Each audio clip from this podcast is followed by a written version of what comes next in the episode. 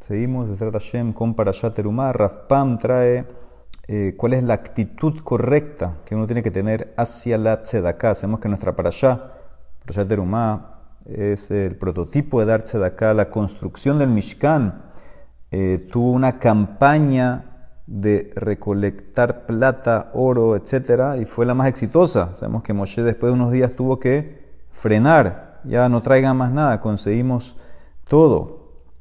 Eh, Beta Levi famoso dice porque está conectada para Shamish Patim a Terumá, que cuando la persona va a dar acá o a hacer Hesed con su plata, primero tienes que estar seguro que la plata está limpia, que la plata está kasher, la adquiriste de una manera honesta, una manera legítima, con las leyes de Mishpatim. Ahí entonces puedes eh, esperar tener el zehut de tener tzedaká, esta mitzvah tan importante de hacer tzedaká con tu plata, con tus posesiones. Esto es lo que el profeta eh, Yeshayá se lamenta, dice el profeta Yeshayá en el Perek 59 del Pasuk 14, describe lo que ocurría en su época, dice, Vehusak ahor mishpat utzdaka merahok ta'amot.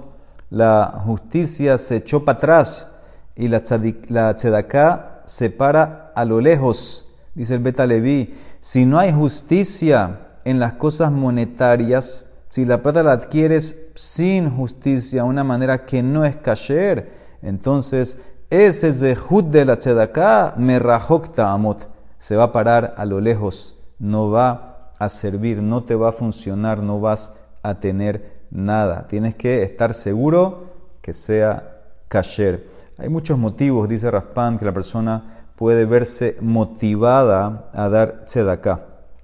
Por ejemplo, una persona eh, se siente motivado cuando escucha cómo eh, hay una eh, institución de Gesed que está básicamente quebrando, vamos a decir. De una vez él escucha eso y ya viene y los ayuda, o él escucha que como en una yeshiva los rabaim, eh, los rabanim no les pagan a tiempo, etcétera, y tal vez van a cerrar, también de una vez va y ayuda. Pero hay otra actitud, una actitud de la persona que no espera hasta escuchar de la situación crítica de esa yeshiva, de ese colel. Al contrario, él busca la oportunidad para dar porque no quiere perderse la oportunidad de mantener la Torá, de hacer Hesed, de darse de. La diferencia que, hay entre estas dos actitudes es obviamente en qué momento vas a ayudar. El primero va a ayudar en el último momento. El segundo, él de una vez está eh, primerito en la fila para ver cómo puedo ayudar ¿Cómo puedo dar? Este es el error que tuvieron los Nesim, los famosos Nesim que les quitaron una yud.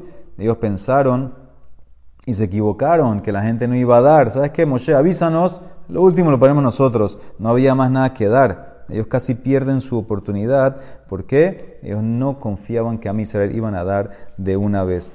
Sabemos que eh, todo el oro, toda la plata que la persona eh, tiene, que todo en, todo en este mundo, todo el oro que hay en este mundo, eso todo es de Hashem.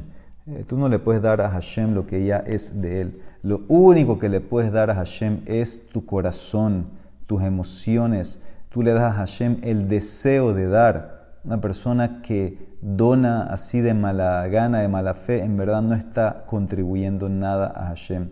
Por eso el Pasuk dice, Kol ish asher y devenu libo que su corazón lo motivó para dar, de él vas a tomar la eh, teruma.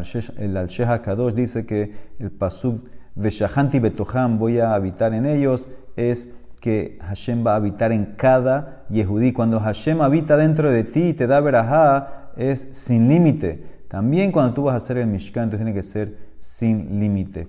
El Midrash dice que Moshe preguntó si a Israel eh, pueden hacer el, el, Mishkan y pueden construirlo. Hashem le contestó, cada uno lo puede hacer. Como dice el pasud de cada persona. Ahora, ¿cómo puede ser eso? Cada uno lo puede hacer. Dice Rav Shlomo que Moshe estaba preocupado, que tal vez cada Yehudí va a querer participar solamente en lo que él piensa que es lo más importante. Todos quieren contribuir al Aarón o al Shulhan y no otras cosas. Hashem dijo, no. Inclusive un Yehudí pagó, pague por todo el Mishkan, nadie va a tener celos. Todos van a estar felices que se cumplió la voluntad de Hashem. Cuentan del Hazon Ish, que una vez, o el Hazon Ish cuenta, mejor dicho, una persona, un tzaddik, invitó a alguien, a un invitado que estaba en la ciudad, lo invitó para Shabbat. Y todos en la casa estaban emocionados porque venía un invitado, ellos, ellos les, les encantaba tener invitados en Shabbat.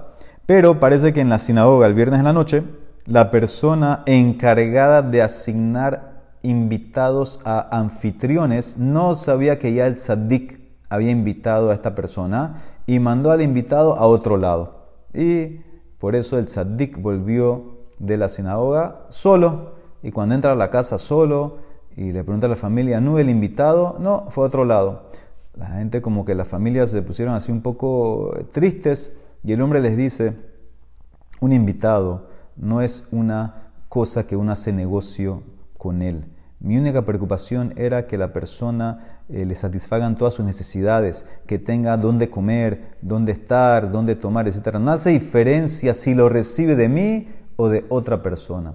Y eso tiene que ser la actitud. Hay veces que hay personas que tienen la actitud que les gusta hacer bien, pero se ponen bravos cuando tienen competencia, entre comillas, en la mitzvot cuando le quitaron las mitzvahs, se sienten así tal vez un poco, un poco mal. Tienes que ver el final. El final es que la persona recibió el Geset. No importa si vino de ti o de otra persona. Cada uno tiene su zehut, cada uno tiene eh, sus mitzvot que va a hacer.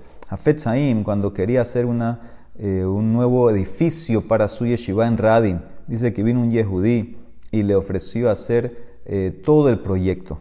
Y le, dijo, le dice este yehudí al Hafet Zaim, mira, Rab Hashem me dio riqueza, me dio verajá, yo quiero el mérito de hacer ese edificio. Veces me contestó, mira, tus intenciones son muy buenas, eh, estoy seguro que Hashem te va a recompensar, pero no puedo aceptar tu oferta.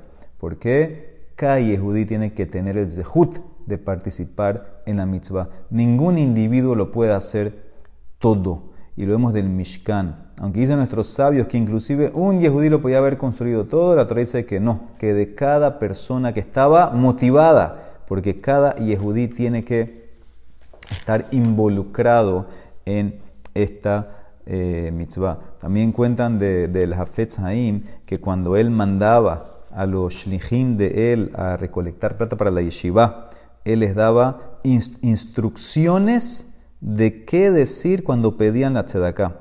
Y les decía, no enfaticen que la yeshiva no hay mucha plata y que hay mucha pobreza y que a veces no se paga a los estudiantes, a los rabinos, etc. Es verdad, es verdad, pero no enfaticen eso.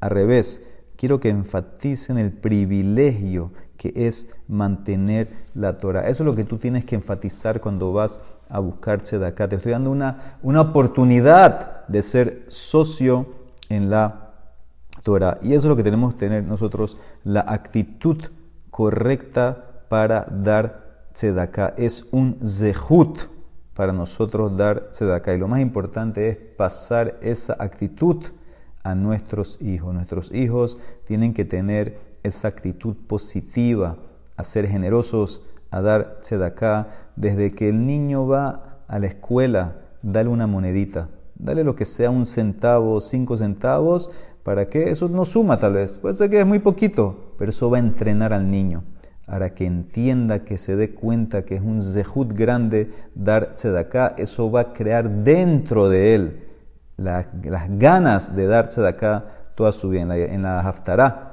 que nosotros leemos en eh, Shabbat Hazon, ¿sí? junto por, por Tisha dice el profeta Yeshayah él concluye la Haftarah y dice, Sion bemishpat tipade beshabeha bitzdaka. Dice, Sion, Jerusalén va a ser redimida por medio de justicia y van a regresar por medio de la tzedakah. Estamos en Zehut, tener la actitud correcta de dar la tzedakah y ver la llegada al Mashiach, la reconstrucción de Mikdash que sea pronto en nuestros días. Baruch Olam, amén, amén.